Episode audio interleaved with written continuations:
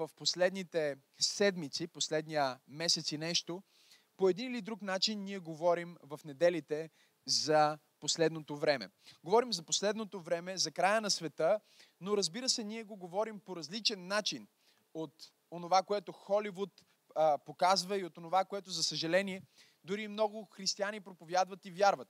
Ние нямаме есхатология на страха и есхатология на загубата, но ние имаме три, триумфална есхатология. Или ние вярваме а, това, което Господ каза в същата тази 24 глава на Матей. Той казва, това боговестие на царството ще се проповядва до краищата а, на земята. Това боговестие на царството ще се проповядва в цялата вселена. Вау! За свидетелство на всички народи. И тогава ще дойде свършекът. Така че аз бих искал да продължа с няколко послания, които са в линиите на последното време. Четейки 24 глава на Матей, е много лесно да се заклещим в това, кое след кое ще се случи, как се развиват събитията, кога е скръпта, кога е антихрист. След това има един стих, който наистина обърква много хора. 24 глава на Матей, 34 стих, Исус ги поглежда и казва, истина ви казвам, това поколение няма да премине, докато не се сбъдне всичко това. И изведнъж това се превръща в още по-сложна а, ескатологична проповед. И след като Христос говори 24 глава на Матей, а, всички тези сложни принципи, всички тези а, наистина а, комплексни истини, които ни е трудно да разберем, защото той нарежда, ако, ако искате да си го представите по този начин, като таймлайн, като времева линия. Той нарежда една времева линия и дава overview на събитията, дава общ поглед на събитията. След това влиза в детайли в една ера, след това влиза в детайли в следващата ера. И ако не следиш много внимателно мисълта му и текста, и също така не съпоставиш текста до другите пасажи, в които Христос говори за последното време, можеш да свършиш 24 глава на Матей напълно объркана. И за, а, напълно объркан. И за това идва 25 глава на Матей. И слава на Бога за 25 глава на Матей, защото 25 глава на Матей ни показва каква е нашата част. И аз съм ви получавал за това последните месеци. И по принцип, това е едно от нещата, които аз изключително силно вярвам, че нашата работа като вярващи не е толкова много да се бъркаме в това как Бог ще направи това, което иска да направи или какво ще направи в света и какъв е Неговия план. Нашата работа е да разберем каква е моята роля, каква е моята част и как аз мога да бъда готов за това, което а, ще се случи в последно време. И така започваме тази поредица, която съм а, нарекал Готов ли си за пришествието му? Готов ли си за пришествието му? В подготовка за неговото пришествие, а, ние ще разгледаме 25 глава на Матей, защото 25 глава на Матей наистина е това откровение, което Господ Исус Христос ни споделя, за да ни каже каква е нашата част. Нещо повече. В Деяния на апостолите, когато Христос възкръсва и се явява на своите ученици с много верни доказателства, той им казва, не е за вас да знаете години и времена, които Господ е положил в собствената си власт. Но ще приемете сила. Ще приемете способност, ще приемете свръхестествено обличане, когато духът дойде върху вас. И много ми харесва продължението на този стих, защото казва, не, не, забележете, не казва, ще приемете сила, за да разбирате всичко. Много християни си мислят по този начин, че нали, а, сега не е за вас да знаете години и времената, но когато духът дойде, тогава ще знаете годините и времената. Не е това, което казва, но казва, ще приемете сила, за да бъдете свидетели. Ние приемаме сила за свидетелство, ние приемаме сила от Бог, за да извършиме нашата част. Така че, готов ли си за Неговото пришествие? 25 глава на Матей и четем заедно от първи стих надолу. Господ говори и казва, тогава небесното царство ще се оприличи, тогава в края на времето, при неговото идване, на 10 девици, които взеха светилниците си и излязоха да посрещнат младоженеца. А от тях пет неразумни и пет разумни. Готов ли си за пришествието? Трети стих.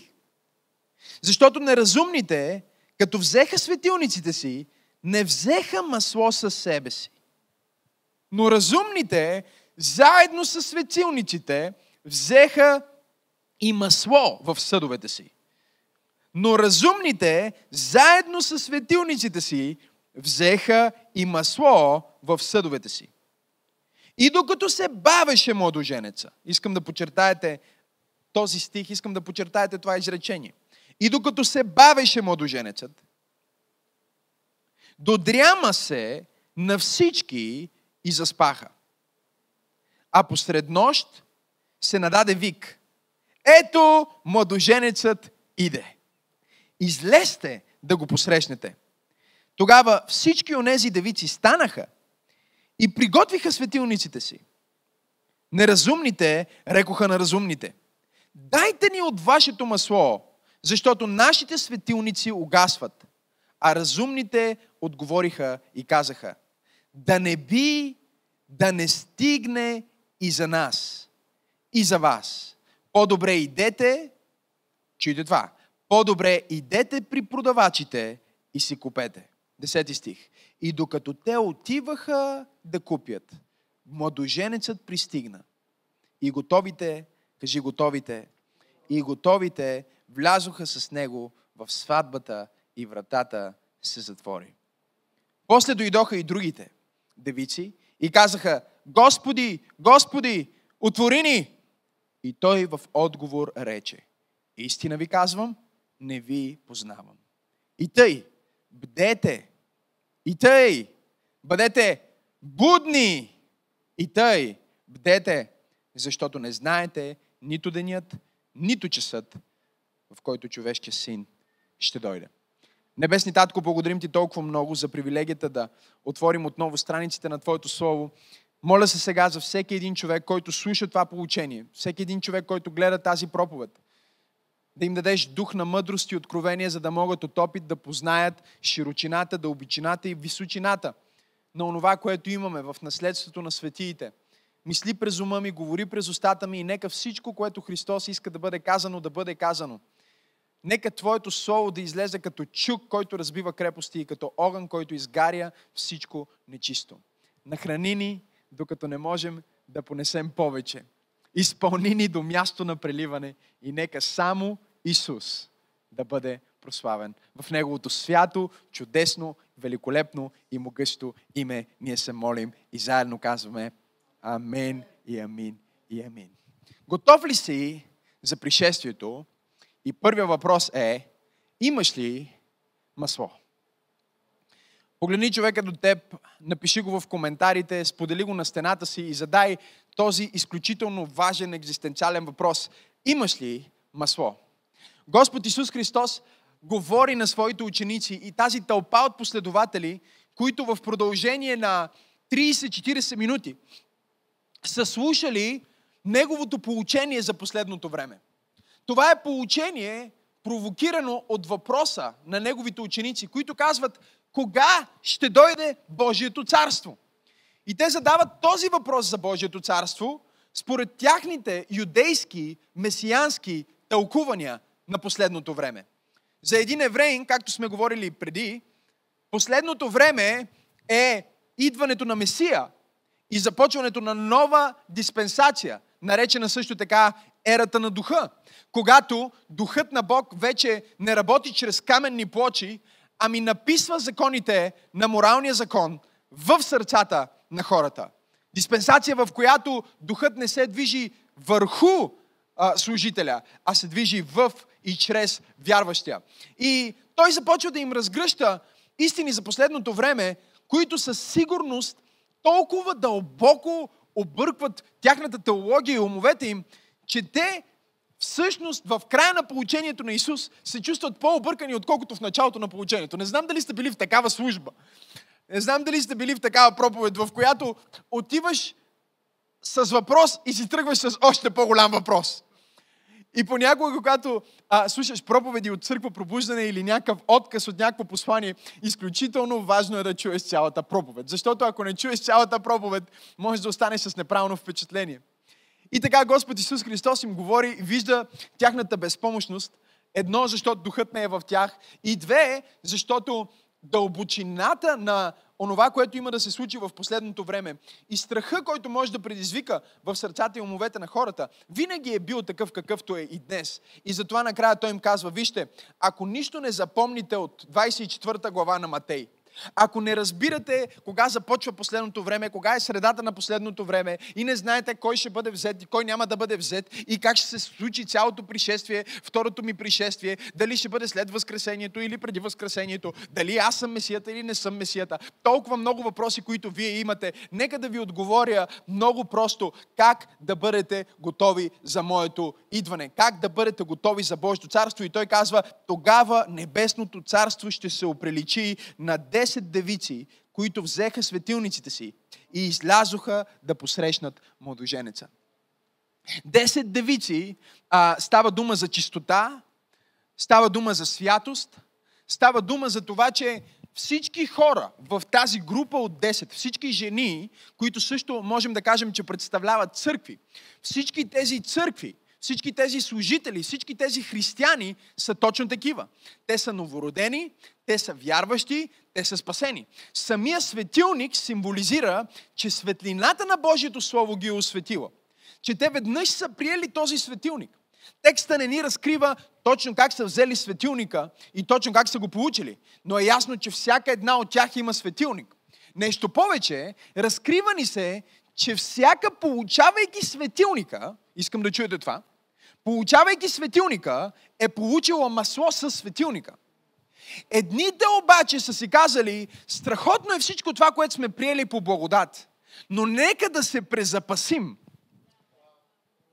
Нека да се презапасим за моменти, в които това нещо може да е по-малко или да свърши.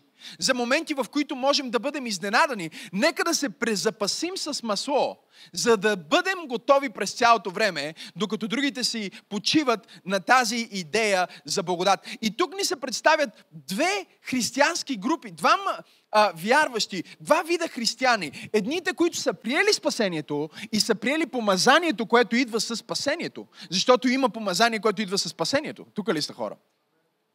В момента, в който ти приемеш Исус Христос за свой Господ и Спасител, Духа на Бог идва да живее вътре в тебе и ти приемаш едно специфично помазание, което се казва в 1 Йоан. Помазанието, което приехте от Него, е истинно, то не е лъжливо и затова обаче след това казва, пребъдвайте в Него.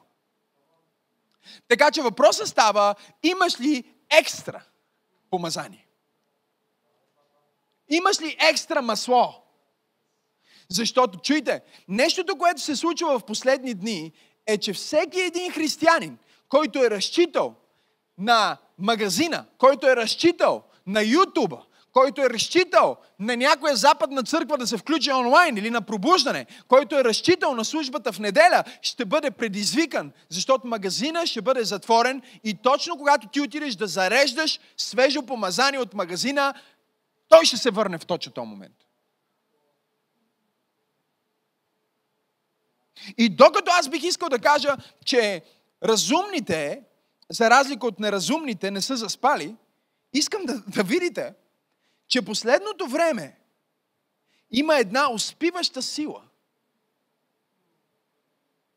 която може да накара дори и онези, които са изключително помазани, призовани от Бог хора, да заспат. Четвърти стих, пети стих ни разкриват как докато се бавеше младоженецът, додряма се на всичките и заспаха. Когато говорихме за църквата на последното време, наскоро аз ви казвах, че църквата на последното време трябва да бъде каква? Будна. Трябва да бъде будна, но будна не означава просто, че съществува, защото чуйте, докато си заспал, всички жизнено важни процеси продължават. Ти дишаш, кръвта циркулира, сърцето работи. Нещо повече. В състояние на сън, дори гориш калории, изразходваш вода и се изморяваш, дехидратираш се, затова когато се събудиш си жаден и трябва първото нещо, което да направиш е да пиеш вода. Тоест, Библията ни разкрива, че ще има едно успиване и едно заспиване на по-голямата част от църквата в последното време. И това е заспиване в комфорт. Това е заспиване в мисълта, че ние сме помазани. А, всичко е по благодат. И вижте, докато аз вярвам в благодата и вярвам изключително силно, че благодата не е просто получение, не е просто тема, благодата е личност. Аз също така вярвам, че има нещо, което се очаква от теб. Както проповядвах наскоро в една проповед, всичко е по благодат, но и ти имаш своята част. И ако ти не свършиш твоята минимална, миниатурния част, Христос не може да те спаси на сила. Христос не може да те благослови на сила. И за да не използвам някакъв стих от Библията, а да го кажа на народен език, не знам точно кой български а, мислител го беше казал, но е много вярно. На сила можеш да вземеш, но на сила не можеш да дадеш. На сила можеш да вземеш от някой, но на сила не можеш да му дадеш. Така че въпросът става как да имам екстра помазание. Как да бъда готов? Библията ни казва, че в момента, в който дойде сезона на неговото идване, имаше небесно предупреждение. Имаше движение в небесата, което казва, събудете се, събудете се. Халелуя на Бога за църква пробуждане.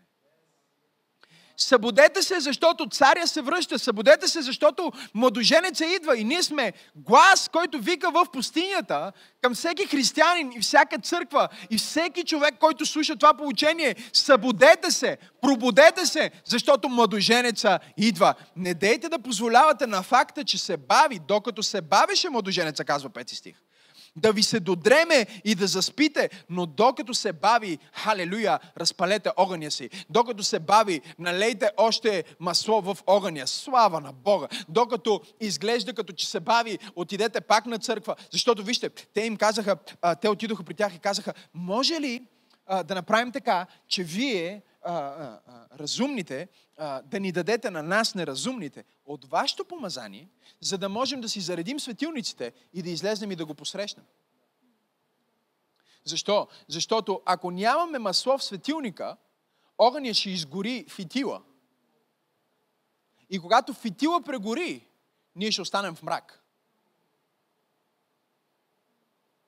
Единствената причина християнин да има бърнаут е, че няма масло.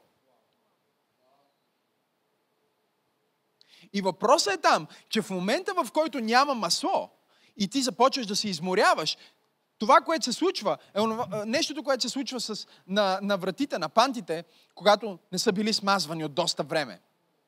Мисля, че всички сме имали една такава врата, която прибираш се вкъщи, отваряш вратата. Е, Вечерта излизаш, искаш да отидеш до туалетната, отваряш вратата. Е, Събуждаш бебето, събуждаш жената, събуждаш а, хората от съседния вход. Всички могат да чуят как скърца вратата ти. И всеки, който го чува, си казва, добре бе, този човек, няма ли 50 стотинки? Няма ли же... Е, маслото не говори толкова за цена, колкото за отношение. Защото Исаия 51 глава ни казва, елате и си купете храна без пари. Елате и си купете мляко без пари. Елате и си купете масло без пари. Тук не става дума идете при продавачите да, си купите, а казва, бъдете гладни, отидете и си вземете, за да имате екстра. Ама аз го знам този стих, но пак искам да чуя пастора какво говори, защото искам екстра откровение. Аз вече съм се молил с тази молитва, но ще се моля пак, защото искам да имам повече от Бог. Аз не съм един от тези задоволени християни, които се отпускат с това, което им е дадено. Аз съм от тези, които казват, Боже, благодаря ти за благодата, която ме доведе до тук, но аз се моля за благодата, която ще ме заведе там. И аз знам, че това не е друга форма на благодат, но е друго ниво на благодат, в което искам да функционирам. Имаш ли масло? И сега те отиват при тях и им казват, молим ви, помолете се за нас, импартирайте ни. Знаете ли колко проповедници познавам, които а, всичко, което правят е да обикалят а, служенията на други а, велики Божии служители, за да искат да им положат ръце, за да приемат а, импартейшън, влагане на помазание?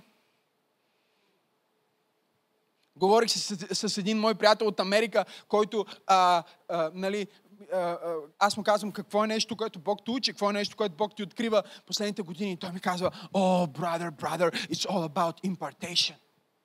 Аз казвам, what do you mean? Какво имаш предвид? Той казва, всичко е за влагане. И аз казвам, какво имаш предвид с това влагане? И той казва, а, миналата година бях на службата на Бил Джонсън и получих влагане. След това отидох на службата на Хайди Бейкър и получих влагане. След това бях на службата а, на пастор Бени и получих влагане. Сега съм с тебе и получавам влагане. Uh, it's all about impartation. Всичко е за влагане. И аз му казах, impartation is important, but if you don't have incubation, the impartation will die out. Може да има влагане, но ако няма инкубиране, не знам на кой проповядвам днес. Може да влагаш, влагай колкото искаш. Вземи, вземи една турба семена от най, най-плодовитите семена. И сей в асфалта. Сей в асфалта. И виж какъв плод ще имаш. Не е важно дали има влагане, важно е дали има приемане. И когато има приемане, е важно, важно дали има процес на инкубация. Инкубация е сезона, в който аз и жена ми имаме интимност. Говорим за помазанието сега. И в момента, в който аз и жена ми станем интимни, аз сея семе в нея, което тя прихваща. И в момента, в който тя е прихванала семето и инкубира семето, семето, което е влезнало в нея в една форма, ще излезне след процеса на инкубация в друга форма. Не знам дали има хора днес. Аз сея семе в нея и тя ми дава Сара. Аз сея семе в нея и тя след това ми дава Максим. Защо? Защото тя не е хванала само семето, тя е инкубирала семето. Не знам на кой проповядвам днес. Тоест, тук не става въпрос само за това да отидеш при твоите помазани приятели или твоите помазани пастори или дори при твоята помазана църква и да приемеш помазание, за да имаш екстра откровение или екстра знание. Не говорим за това. Тук говорим за отношението на глад, което казва, както мече пух, колкото повече, толкова повече. Аз искам повече от Бог, аз искам повече от помазанието на Бог. Аз не искам да стигам до това място на задоволяване. Като неразумните, които си казаха, той няма скоро да идва. Имаме масло, имаме светилници, слушаме проповеди. Едно от най-личните неща в живота ти е помазанието. Какво е помазанието, пасторе? Помазанието е Божията сила. Помазанието е онова нещо, което прави вратата ти да не скърца. Има християни, които скърцат. През цялото време се оплакват. И знаеш, че не са помазани, защото се оплакват, защото когато си помазан, не скърцаш.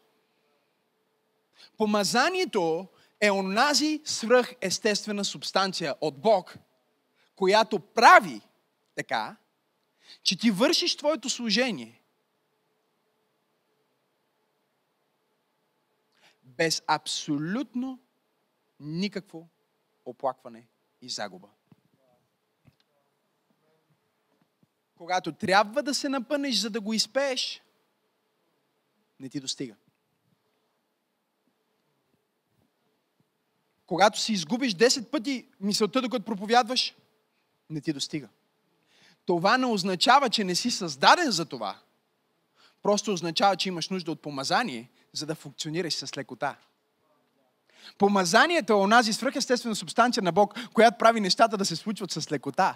Проповедта се случва с лекота. Музиката се случва с лекота. Групата се случва с лекота. Молитвата се случва с лекота. Няма никакво скърцане, няма никакво оплакване, няма никакво хлопане, няма абсолютно никакъв дискомфорт. Не защото не се извършва работа, а защото се върши работа с духа. И Библията ни казва в притчи, а, благословението Господна обогатява, без да прибавя никакво страдание. Тоест ти имаш резултата, без да имаш скърцането. Когато имаш фитилчето в светилника, чуйте това, когато имаш плата, и аз съм иллюстрирал това в други проповеди, които можете да чуете, когато имаш плата или фитилчето в светилника, колкото повече миро има, толкова по-малко изгаря плата, фитила. Мистерията е как мирото влиза в материята и влизайки, съединявайки се с материята, мирото се изпарява и изгаря, създавайки светлина, докато материята стои. Огънят не задълбочава и, и, и фитилчето на, не, на, на светилника не, прегаря. И сега те са там и усещат, той идва и фитилчетата им започват да прегарят. Вече нямат сила да се молят.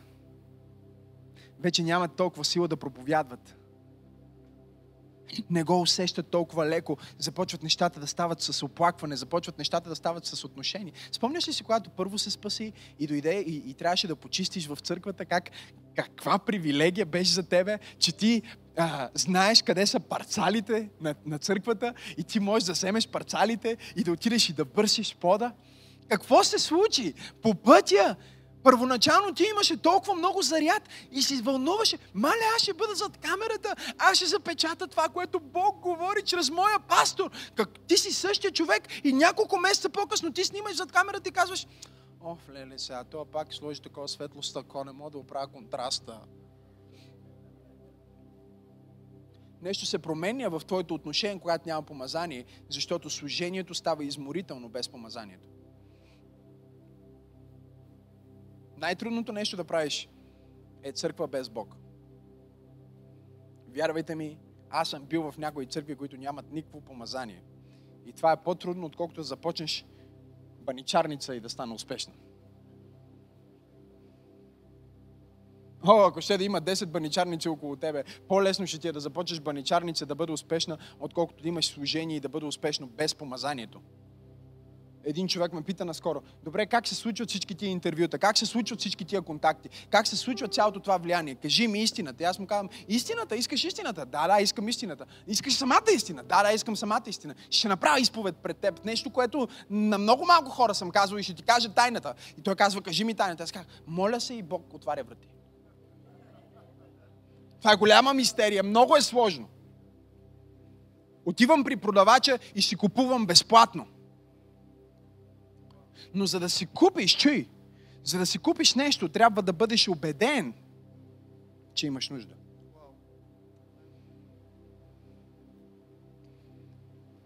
Това е малко като жена ми, която, когато влезе в магазин за обувки и започва да казва, аз нямам никакви обувки, миличко, наистина.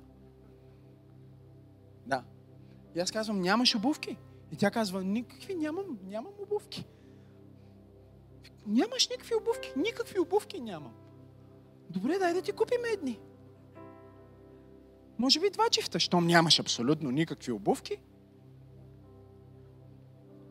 Защо? Защото ако тя си казва, а, имам 40 чифта обувки, тя никога няма да влезе в магазин и да си купи нови. Защо? Защото е наситена. Библията ни казва, че сухо парче хляб е като меда напита за гладния. Караман сандала манса. Някой, който казва, аз ще хвана трохичката, аз ще хвана капката, аз искам да взема, защото нямам нищо. Можеш ли да доведеш сърцето си до място на смирение, в което казваш, аз нямам нищо, ако нямам Божието помазание? Какво е помазанието, пастор Максим? Помазанието е онази сила и свръхестествена арома, която остава след твоята среща с Бог. След като си бил на църква, след като си се молил, след като си чел Библията, и си бил близо до него, изведнъж ти си тръгваш и чуй, резервуара, казва, те имаха допълнително си бяха заредили. Ние не знаем точно как бяха получили, но ето какво знаем. Знаем как бяха заредили. Помазанието става, когато аз имам този парфюм и този аромат, който носа върху себе си и когато аз се приближа до Георги тук и го прегърна, знам, че има коронавирус, но ние сме много близки, няма страшно.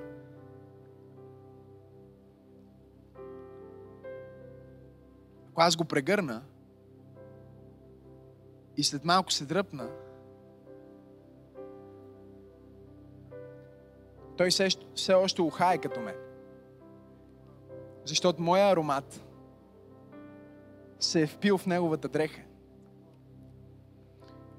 Ако има слепец, някой, който не виждаш, който знае моя аромат, Жоро, като влезеш, си мисли, влезна пастор Максим. Аз говоря за някои хора, някои християни, които когато влезнат в стаята, Бог влиза с тях. Някои християни, които когато влезнат на определено място, аромата се променя, атмосферата се променя. Защо? Защото са били в онова присъствие, което носи аромата на Божията слава. И сега те им казват, дайте ни, те казват, не, не можем да ви дадем, защото помазанието е нещо лично. Няма импартейшън, импартейшън. Трябва да застанеш на коленете си и да го поискаш за себе си. Трябва да издигнеш ръцете си в хваление и да го поискаш за себе си, защото само помазаните са готови. Те отидоха бързо на църква, оказа че няма никой в църквата. И с изгарящи фитилчета те отиват и чуйте, чуйте много силно. В 11 стих се казва, после дойдоха другите девици и казаха, Господи, Господи, отвори ни. И той отговори, истина ви казвам, не ви познавам. Той ни познава само по помазанието. Той ни познава само по помазанието. Единственото нещо, което ни отличава, единственото нещо, което ни прави готови за Неговото идване, е, че има нещо в нас, което е от Него. Има нещо в нас, което е от татко. Има нещо в нас, което е от него. И той разпознава себе си в нас. И казва, да, аз те познавам. Ти имаш аромата на небето. Ти не принадлежиш на земята, защото имаш аромата на небето. Защо? Защото си се покланял, защото си бил в Словото. И разбира се, ние можем да говорим за всички тези начини да се позиционираш, за да бъдеш помазан и да бъдеш готов за Неговото идване, защото само помазаните хора ще бъдат готови. Чуйте го това. Само хората, които имат резерв, Вижте, вижте света, всички сега в економическата криза се презапасяват с злато и сребро. Защото знаят, криза, значи валутата слиза надолу, значи бързо купуваме злато и златото е на рекордна цена в момента. Ние трябва да се огледаме в последното време и да кажем, мале Исус, е, Исус идва скоро, трябва ми повече помазание, трябва ми повече присъствие от Бог, трябва да се приближа до Бог, не мога да изпусна тази служба, не мога да изпусна тази проповед, не мога да пропусна сутринта да си чета Библията, не мога да пропусна да застана на колене и да поискам нещо от Него, не мога да допусна да имам отношение на аз знам или аз мога, или това вече съм го правил, аз съм християнин от 20 години, аз трябва да имам отношение на гладен и жаден, който казва, Господи, аз знам, че нищо не знам, аз искам повече от Тебе, аз искам да ме нахраниш, докато не мога да понеса повече. Аз искам духовния ми резервуар да стане по-голям. И дори когато стане по-голям, аз искам да преливам с Твоето миро, за да когато Ти се върнеш, аз да горя с огъня на духа. Но не аз, а духа, който е в мене. Мирото, което съм прел. Нека мирото да гори и нека аромата, който Ти си вложил в мен, да се издига към небето като тамян и да Ти дава слава. Готов ли си за Неговото идване? Ако скърцаш, ако се оплакваш, ако си вършиш работата, ама а, това е знак, че си в дефицит. Ти знаеш, че си в дефицит, ако, ако нещата, които едно време са били вършени с лекота, сега изискват изключително много сила. И ти знаеш, че имаш пълен резервуар когато вършиш служението си, живееш живота си. И дори през бурите, изпитанията и трудностите, изглежда като че го прави с лекота.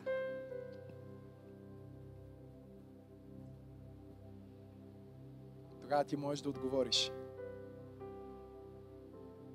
От Бог е. Когато хората те питат. Говорих си с тази звезда. И той ми казва, ти си, ти си просто различен. Ти си толкова различен. И не се прави, че не ме разбираш. Ти си достатъчно духовен, за да бъдеш смирен и да знаеш какво в предвид. Ти си толкова различен от всичко и всеки, който съм срещал. Аз му казах, Бог е. Бог ми е. Но виж се как, как се обхождаш от Бог ми. Виж как изглеждаш от Бог ми. С какво семейство имаш? От Бог ми. О, трябваше да ме видиш преди помазанието. Исус говори в книгата Откровение. Казва в 3 глава 14 стих до ангела на Одикийската църква пише. Това казва Амин, верният истински свидетел – начинателя на Божието създание, знае делата ти. че нито си студен, нито горещ, а си е. Вратата се отваря, ама скърца.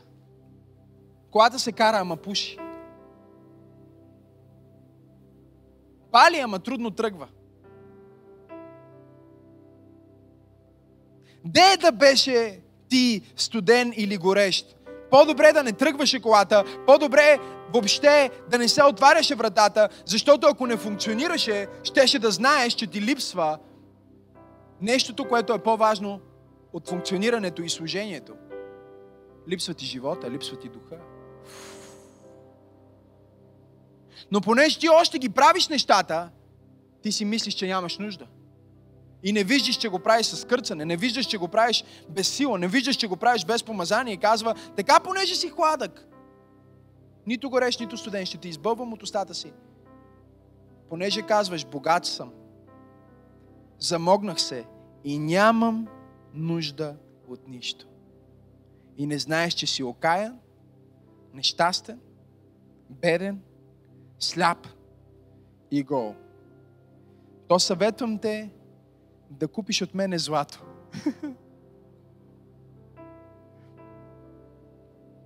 Пречистено с огън, за да се обогатиш. И бели дрехи, за да се облечеш. И да не се виждат срамотата на твоята голота. И благ мехлем, миро, масло, за да намаеш очите си и да виждаш. Той казва, аз съм на вратата и хлопам. Ето аз стоя на вратата и хлопам. Ако чуе някой гласът ми, отвори вратата, аз ще вляза и ще вечерям с него и той с мене. Стария превод казва, аз ще вечерям него и той мене. Винаги съм се чудил. О! Ти ще вечеряш мене, аз ще вечерям тебе. За каква канибалщина става въпрос?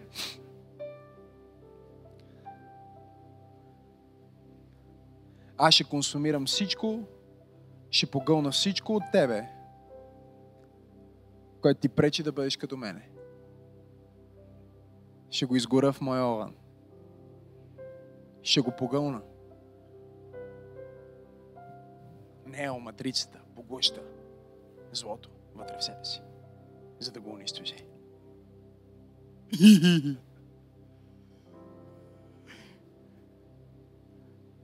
Христос поглъща греха на кръста, за да го унищожи. А ти се бориш с твоята слабост, се опитваш да се оправиш. Той ти казва, не, не. Разрешението не е в повече усилие, а е в повече предаване. Разрешението не е в повече публичност, а е в повече интимност. Това е разликата между помазанието на Давид и помазанието на Саул. Помазанието на Давид, Библията казва, че той беше помазан в присъствието на братята си от Самуил, който изсипа един рок масло. Екстра миро. Докато Саул от другата страна, той също беше помазан. Но Библията ни казва, че той беше помазан със съд. Каменен кристален, ние не знаем какъв, но съд, направен от изкуствен материал. За какво говорим, пасторе? Един има помазанието, което идва със светилника, а други има помазанието, което идва само ако убито животно е имало жертва. Защото за да имаш рок, трябва да имаш убито животно. И когато помазанието, което е получено благодатта, която е получена просто от спасението, от съда, без да има жертва, която да струва нещо на някой.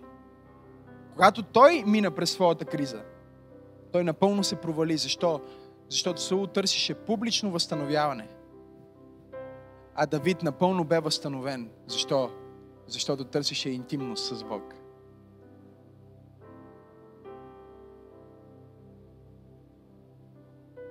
Аз не се оглеждам за благословение. Аз се оглеждам за взаимоотношения.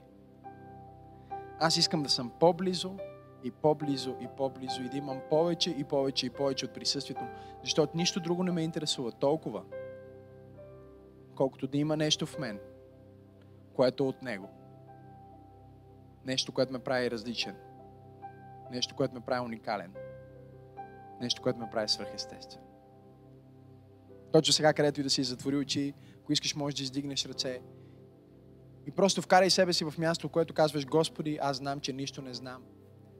Аз осъзнавам, че нямам нищо, ако нямам повече от Теб, от Твоя дух, ако не съм близо. И аз не те търся за благословение, за служение или за публично разпознаване. Аз те търся, за да вечеряш мен. И аз да вечерям от Теб. Искам допълнително. Кажи го, напиши го в коментарите, сподели тази проповед. Кажи, искам допълнително. Господи, искам допълнително, искам още.